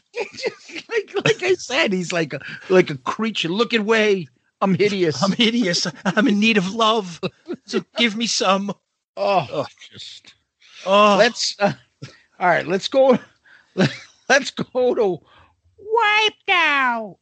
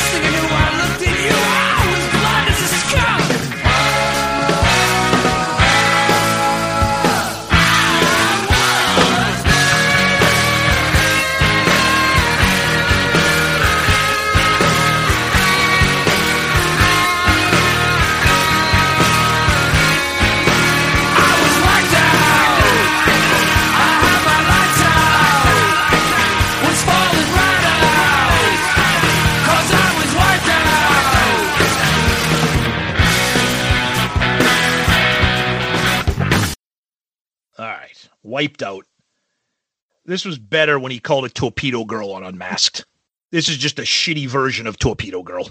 It, it, it- it's just it, it starts off cool lyrics, very bouncy, poppy, peppy, catchy song, and then again, right before he goes, "I was," it's like the fucking record skips a needle and goes to a completely other song. Because then that's when the song gets good when he's like wiped out, wiped out, when it turns into like a rock song. And then you're like, wait, it's like the most schizophrenic song. Again, he does he does he does it with other songs on this album, but this one is the most dramatic shift of gears. And it's mm-hmm. just to me, it's very disruptive to the listener, where you're you're you're, you're bouncing along with with with the vibe of the song, and then it just just completely does a 180 and then he goes back to the to the bouncy song. It's just too jarring for for me. And and again, I don't know, was he trying to mix two things at once? It it it's just a me- it's another messy song. um, wiped out, written by Ace and Anton Fig gets a writing written um, writer's credit on this. Will Lee is on bass, the third and final uh, bass performance by him. Uh, I love the booze references. of Me this too. song. Me too. The thing that I, it's another one with the rare third verse from Ace. Yeah, no. Um, I've always liked this song. I Okay. really liked it. Okay. It's got those. I, I think it might be his best vocal performance, and this is why. It's That's got cool. those fast lyrics. Yes, and, that he- suits and him. His, and his breathing and whatever, and his vocals, like he can handle it. Which I'm, I'm, and one of the things that he does in this song, if you remember, Tom, every last word of every line is accented. Yes. Lose some fancy free. Yep. And reached for a bottle and poured me a glass of wine. Took a few sips and looked around, and I was feeling fine. He Yeah. was getting drunk and he was black as a skunk. It almost sounds like Harry Caray. Yeah. What's the name does him Will on Ferrell. SNL? Yeah, There's Will a Ferrell. foul ball. Yes. There's a fan. The pitch, foul ball down the left field line. Moses Alou leads. A, a fan got in the way. Oh my God! Oh my God! um, it, it's just I lo- I like it. I think this is a fun song. Uh, I love all the booze references on there, and I think it. He had some fun with this, and it, and you can tell. Never would Paul allow that shit. Probably back then on That's on what, that's again. That's what I'm saying. Can you imagine him presenting this to them and be like, "What the fuck? There's like two or three different songs here at the same time. What do you figure this out?" And he's like, "No, this is the song." Yeah. So when I look back, and I and we can have this discussion now, but Go when I look at this album, no, you know what? I'll save it to the end. I'll save Okay. it at the end. All right, cool. Um, okay. Let's go to an instrumental and close out the album.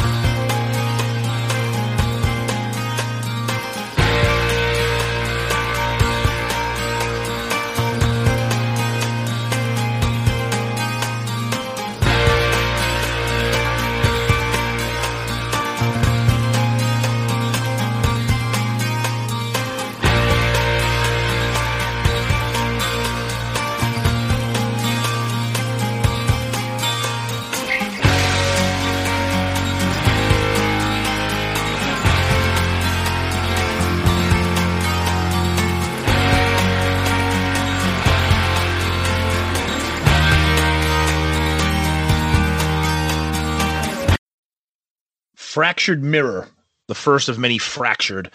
Uh, we've said this many times on primarily the album review crew episodes. I'm a big fan of instrumentals if they're done well. And this one is done amazingly well. I have always loved this. I love anything that starts off slow with a buildup. This starts off with the bells ringing. And then it's got that chiming style of guitar picking where Ace goes into details about how he how he came up with that that with that spectacular sound. And then you kind of get the drum with the t- not from ooh wee, what's up with that with Kenan Thompson. It's like Thank you for joining us on What Up With That.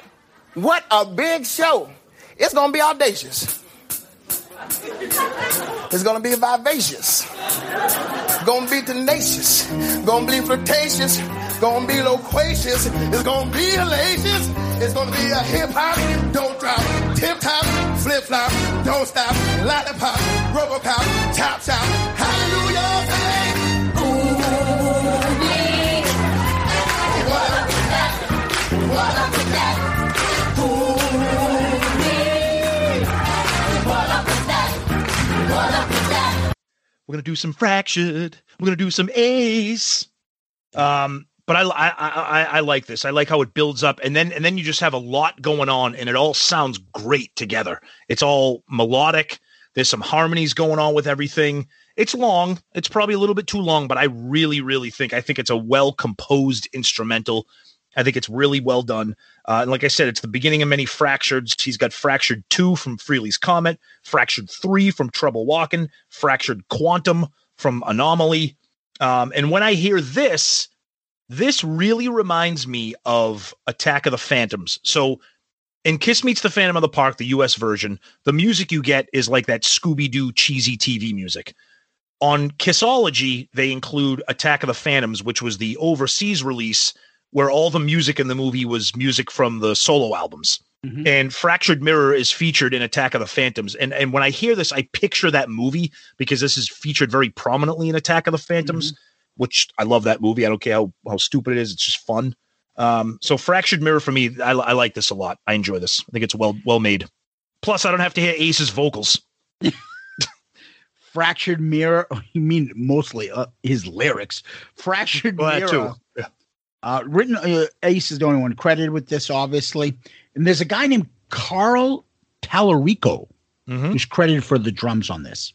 Yep. And Bill Bear Sheneman, the assistant for Eddie Kramer, he's the one that got the bell. Yes. And the one that I talked about earlier picked out New York Groove. You mentioned the three other versions of Fractured Mirror on the previous three albums. Yep. Uh, on the future three albums. I love this. Yeah. I love this. Yep. It's one of those things that you don't have to do. I mean, uh, not to shit on your guy, but Yngwie shit solos. But no, no, no, no. Yes, no, no, I- I agree is with just you a on that. Beautiful form of music. Yep. It's a beautiful piece. And one of the things that I like about this is that it, it's one of those things where he's got that beautiful one little melody and then he plays over it as the lead stuff over it. But that melody keeps going and tri- you know it's just like revolving just going and going in the background. And it, i love it. And it reminds me of the stp one that's like off the vatican album where uh, they have it called daisy which Yes. has got that beautiful soft like this melody underneath and then there's a guitar a little bit above it it's a nice little acoustic thing It's This very hip. just- it's very hypnotic. It's very hypnotic, and it's well. It's well done. Yeah. yeah it's just it's a great version uh, you know kudos to ace on this um, i think it's a good way to end an album i really do I- I agree. I, I think it's I think it's an excellent way to end an album because I think there's a lot of emotion in it. I think it's it's moody. I- think for an instrumental, I think it's kind of saying a lot, and I and I, and I like that he wrapped up the album with this. I mean, it, you're only talking nine songs, which t- to some people that's the perfect length. Some people it's too short. Nine out nine songs with an instrumental. It's kind of short. I'm sure there's people that would have wanted a little bit more out of Ace, especially when you see what was on Dynasty and Unmasked and Elder and his uh, his other compositions where he maybe could have gotten one or two more songs out of this. But I think it's a, I think it's a great way to to end it. Yeah i think us putting the instrumental as the last song is the way to go Oh, so absolutely. if I people want to end an album they can stop right there if they don't like the instrumental Yep, I agree. Um, Yep. Yeah. So that's uh that's uh Ace's album. Let me just give you a couple final thoughts. One of the things I was mentioning to you, and I said, ah, I'll hold it when I did Wiped Out, um, was how many of these songs do you think that Paul and Gene would allow on a Kiss album? I look at this and I'm sitting to myself, rip it out, speeding back to my baby. Maybe what's on your mind in New York Groove. He wouldn't put out anything out. They wouldn't let him put out any of this shit, the rest of it. So Snowblind, Ozone, um, I'm in need of love, and Wiped Out would never. Oh, and Fractured Mirror, obviously. Never. Never- Nope. Yeah, he would Nope. never. They would never let Nope. him put that shit out. I agree. And a good a good segue, if you want, we can kind of talk about what Paul and Gene thought about the album in the in the book behind the mask. Yeah, that why not? Why don't you tell us what they did? Because usually we do this in the beginning, but I'm glad you mentioned it. Yeah, but that's a good- yeah, it's a good segue. So, first of all, Ace gives it a five. Of course, it's his own album. Paul Stanley says I'd give Ace's solo album close to three. Really, Paul? Because it was honest. It was surprising for Ace because I didn't think he was going to do anything that good. Gee, thanks. I was worried whether or not he was going to be able to even make an album. When I heard it, I said, All right, Ace, very cool. Okay, then you go to Gene. And of course, fucking Gene cannot give Ace any credit here. So he starts off with this big long thing about how he's got, I gotta pretty much, I have to shit on Ace first, then I'll tell you what I think of the album. Ace's judgments have been clouded since the beginning, and that's being kind. I clearly remember, even when we were in a band, that I was saying, right, you can sing. Then he starts bashing. A- he's, he's going back and forth. He's like, you know, you can have your cake and eat it too. I don't think he knew his left foot from his right foot. I still think he's a little out there. Three stars. like really, Gene? Like I always, gotta- th- I always think, is that shit cut off? Like you know the way it's worded. Did he really say it like that and go? I think he's off. Like, hey, tell us I- about Ace's album and end it with like that, I know, I know, right? But don't- but another and, and and Peter Peter Criss loved it. He thought New York Groove was a great song. Um, but one interesting thing that Zeus and I were talking about, you know, before we started recording.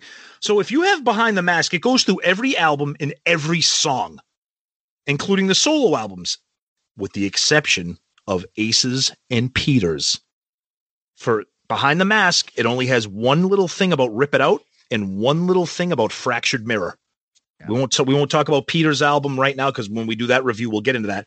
But I thought that was very interesting how all the other solo albums they cover every song and have different quotes from producers and engineers or other members. This has one comment from Ace on Rip It Out and one comment from Ace on Fractured Mirror, and that's it. I thought that was very interesting because that deserves a little bit more than just that. Yeah. So revisiting this album, honestly, when we go into album reviews, we always like, okay, I you start listening to the album consistently. And so, Yeah. so I've been listening to this album a lot lately. Nothing in here really changed my opinion. I've always because I've known these songs very well, so uh, my opinion really hasn't changed. It's kind of reinforced what I always thought about this album, and um, yeah, if I was Kiss back then, I would like, wow, hey, fucking Ace, good for you.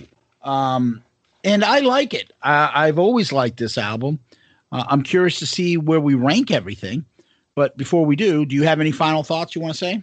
Yeah, yeah, definitely. Before we get into the rankings, I, I'll say this: um, this album is still extremely overrated. Okay, there are people out there. There are people. There there are people out there. There is to me, there is no way that, and like, obviously it's it's opinion. So bear with me here. I don't see how you can listen to this album and tell me that it is better than Paul Stanley's solo album. I, don't understand that. Okay, I, you can tell me that it's good. You can tell me that it's great, but top to bottom, no way. That being said, I will say I came out of this because when we do our album reviews, we we spend a lot of time with these albums, listening to them all the time.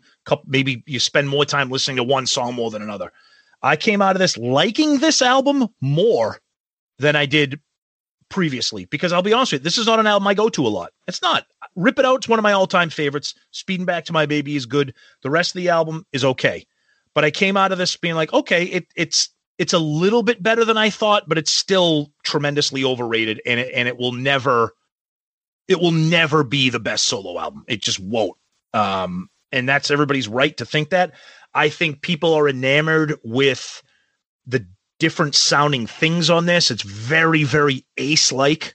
It's very rock and edgy and drug induced and alcohol induced and hazy and crazy. And then that's cool. Um, but for eight songs and an instrumental, there's just no way it's even remotely close to being the best solo album. But it, it's it's decent enough, but it's still still very overrated in my book. Well, let's get to the songs then. First, Tom, nine songs. You want to go first, or should I? You can go first. Go ahead. Number nine for me.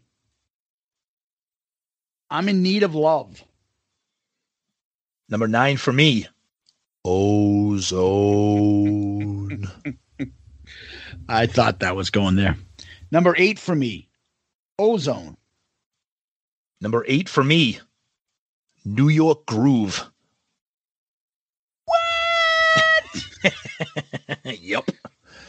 Number seven for me, Snowblind.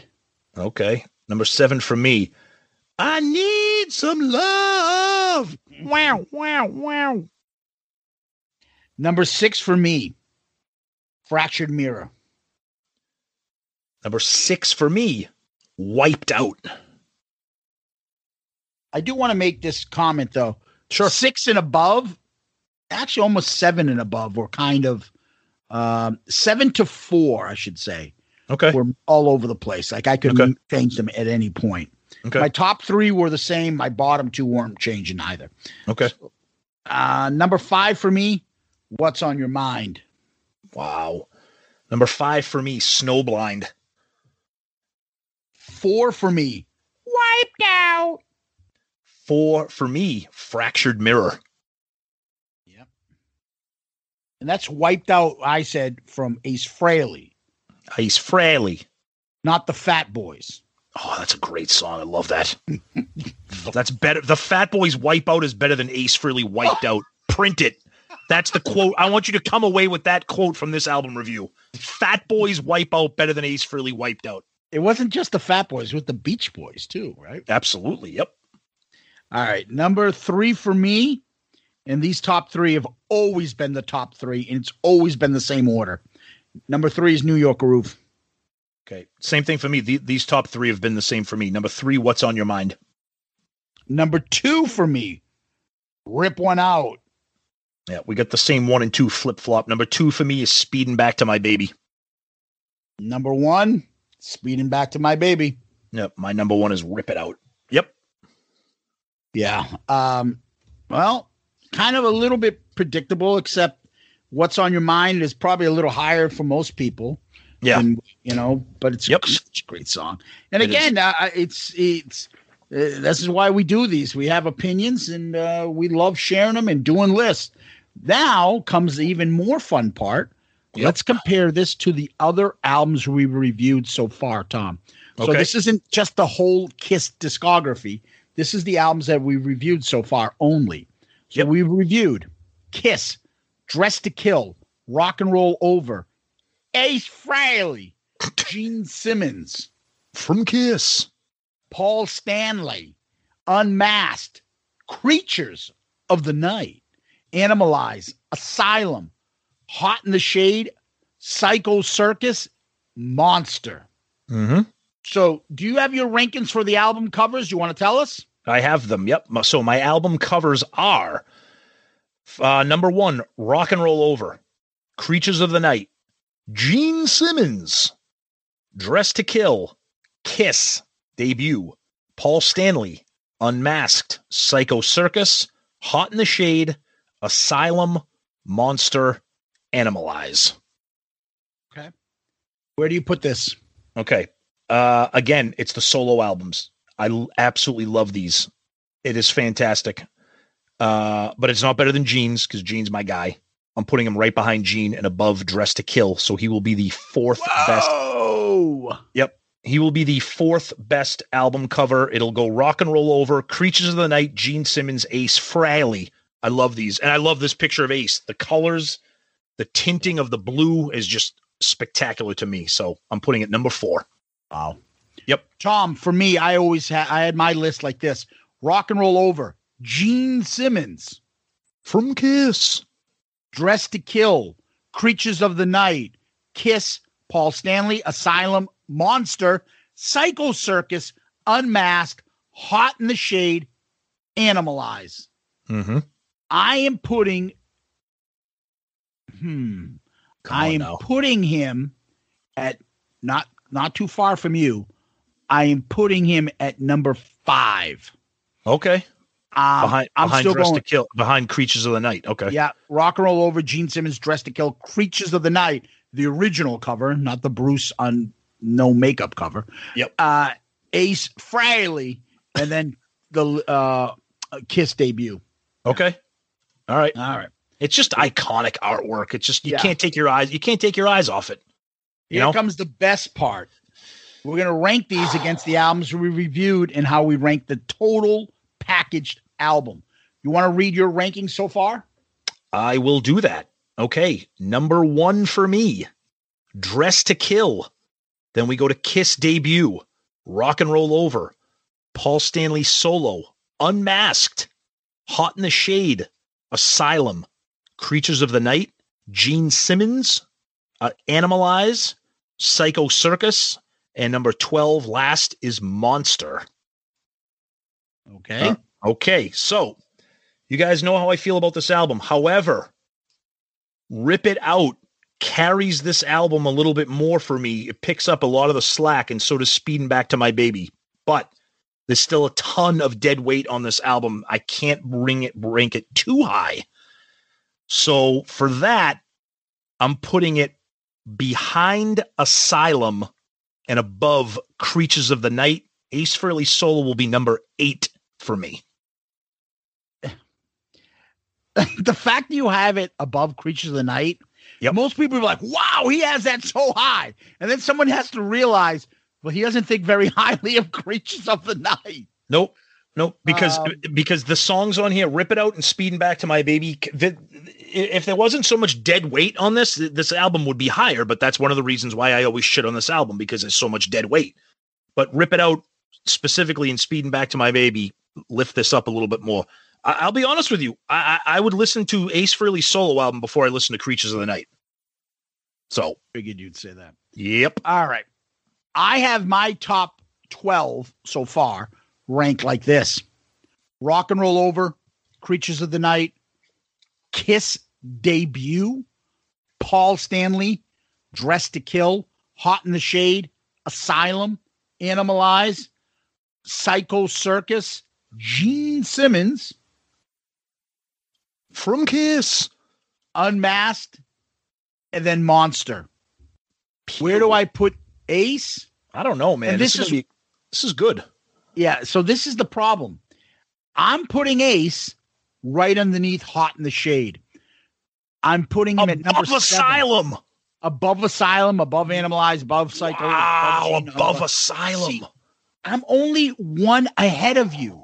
And and I like this so much more than you do. That's why I'm like, what the fuck? So I'm looking at this. I'm like, what do I have? The big difference in our takes, Tom, because we both have Hot in the Shade. Yeah, it's unmasked. Yep. So it's almost like I, it's like two albums Yep. because you have unmasked, and I love Creatures of the Night. You don't even like it at all. No. So when I look at these, I would say I love the top, you know, seven, and then eight through thirteen have. Eh, but I mean, I, I still love them better than everybody else. I can't believe you have Ace above Asylum. Wow, easily, easily, Easily above Asylum? yeah, yeah. That wasn't.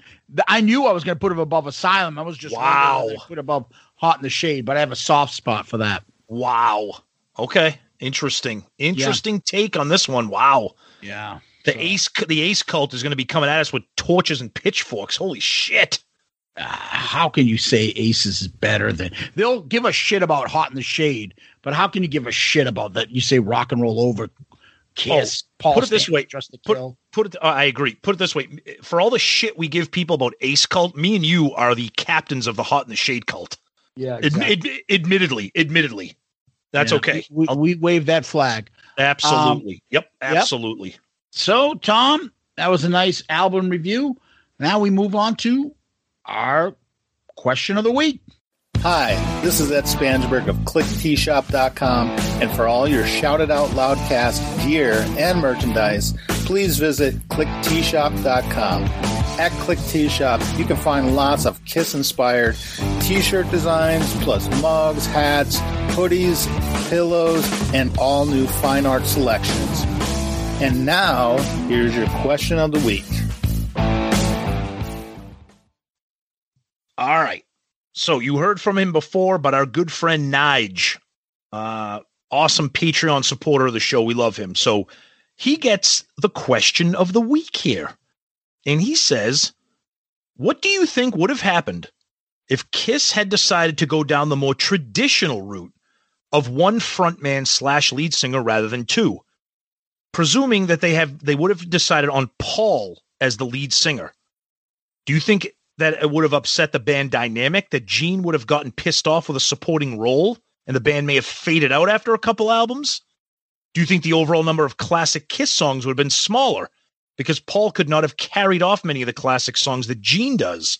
Or do you think it would have made no difference at all because, after all, a great song is a great song, and they still would have had all the other stuff like the visuals and the live show to wow the audiences regardless? Cheers.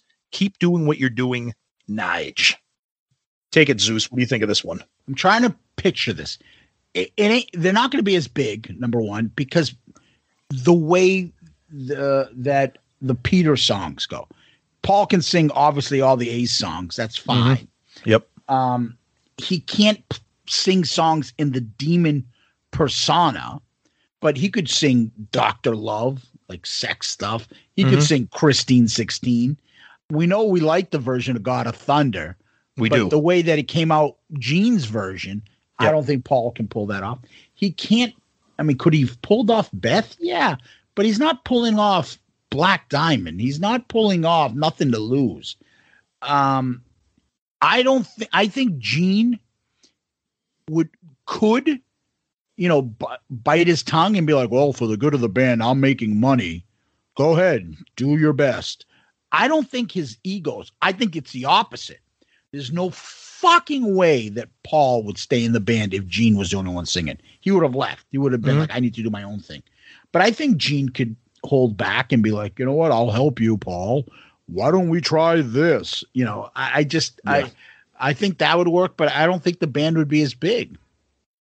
Yeah, I, I agree. I don't think the issues would have come from interpersonal band dynamics like Gene being jealous or whatever. I honestly think the problem would have been that the thing that put Kiss on the map and the thing that attracted the fans was the differing lead vocals, whether it's Peter doing Beth or Peter doing Nothing to Lose or Black Diamond and, and Gene doing God of Thunder and Gene doing She, Gene doing Deuce and Cold Gin and Watching You and Parasite. That that that made Kiss Alive, the album, what it was, and that made Kiss what it was. So it's a great question, Nige, and I think it's something that people people love to do what ifs with Kiss. I think that what's that's what makes the fandom so amazing is that Kiss is such a unique band that there are endless what ifs. But yeah, I don't I don't think it would have I don't think the the dynamic would have mattered. I think the fans would have would have been now, of course, you go back, the fans would have known no difference. But knowing what we know now, I don't think it would have worked, and I don't, I don't I don't think it would have been as successful. Kiss would not have been the band that they were. Having those multiple lead singers gave the band the success that they had. But uh, the other part to this is they kind of did the whole we're the Beatles, but a Yeah. heavier four of Yep. us, four individuals, four Exactly. singers. Like Yep, exactly. that would take away from that. Yep. But Nige, great question, buddy. Thank you. And of course, thank you as always for being a part of the Patreon family. We appreciate that very much. So thank you, buddy. Great question. So tell us a little bit about some uh stuff about us there, Tom. Then. All right. All right. So uh, as we just read here, you know, you guys send us emails, okay? And that is at shoutitoutloudcast at gmail.com. Shoutitoutloudcast at gmail.com. Send us feedback, send us questions for the show. Big part of this uh, show is reading a question. Every episode we do that, and of course, getting episode feedback, ideas for shows, comments, whatever. Please use the email shoutitoutloudcast at gmail.com. And then, of course, we're very active on all the social media Twitter, Facebook, Instagram. Send us DMs on all of those. Um, our Facebook group, the Shout It Out Loudcasters, is growing by the day. We're past 2,500 members. That's amazing, guys. Thank you. Just a fun place to share pictures and stories and ask questions and get into some toxic free kiss kiss talk kiss discussion. So jump in on that. And of course we are part of the amazing pantheon podcast network of shows. Tons of great shows all different genres. Uh, we got the great martin popoff on there. I know you guys are fans of his. He's a, a, a rock journalist extraordinaire. Then we have some of our friends on there too. Decibel geek cobras and fires those guys they're all on uh, on pantheon. So great bunch of family shows there. Check them out. And um of course, as we said with our our question of the week, we got our buddy Ed over at Click T Shop selling great Kiss inspired merchandise, including Shout It Out Loud ca- cast gear as well. So check him out. Click T Shop. Click with a K. Yeah.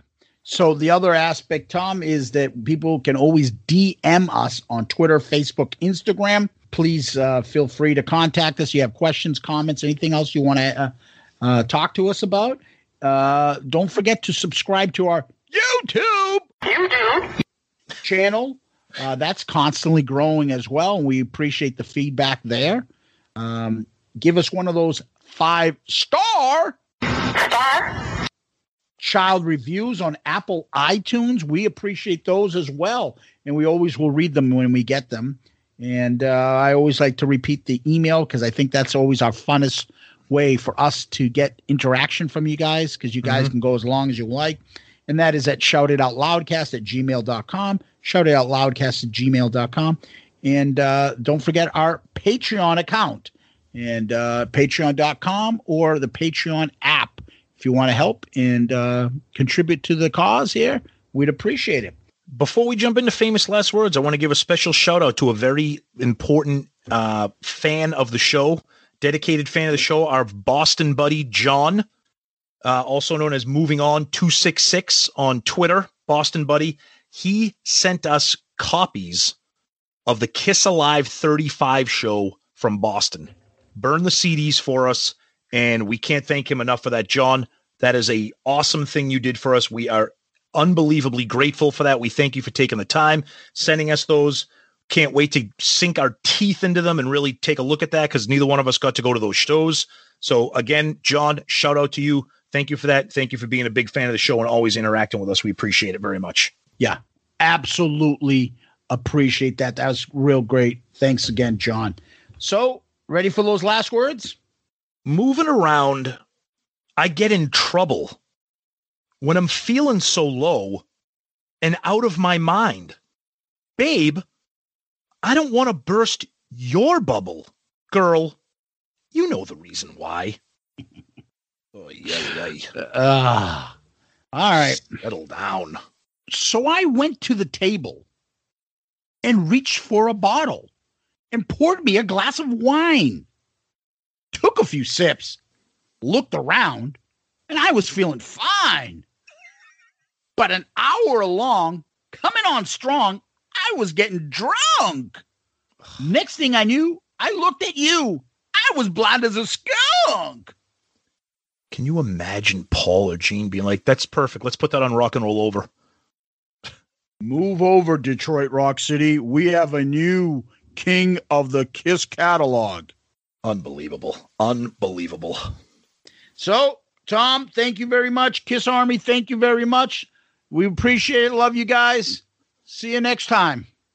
Guys, thank you so much. We always appreciate you guys so much. Uh, we're anxious to see what everybody thinks about the Ace solo album. We know there's the Ace cult out there. Let's see how big it is. Thank you guys. And Zeus, as always, thank you, my friend.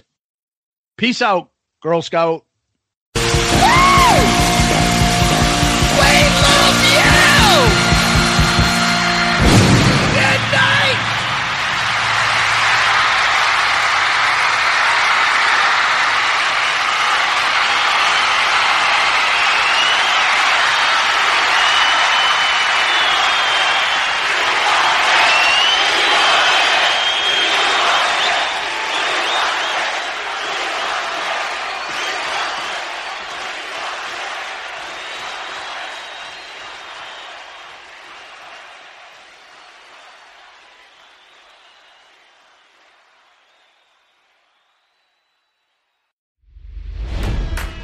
It's NFL draft season, and that means it's time to start thinking about fantasy football.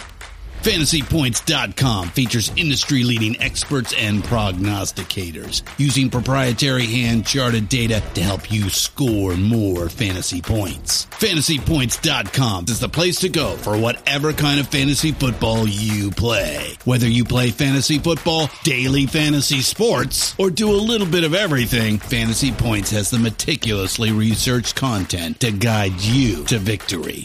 And why wait for the fall? Fantasy Points also covers the new spring football league, the UFL. Join the guru, John Hansen, Scott Barrett, Joe Dolan, and other massive names in the fantasy football universe with an exclusive offer. Use code Pantheon for 15% off any fantasy points package, including the all in package, with access to every article, tool, and data nugget that Fantasy Points has to offer. That's fantasypoints.com and code Pantheon for 15% off at Fantasy Points. Fantasypoints.com. Code Pantheon. Score more fantasy points.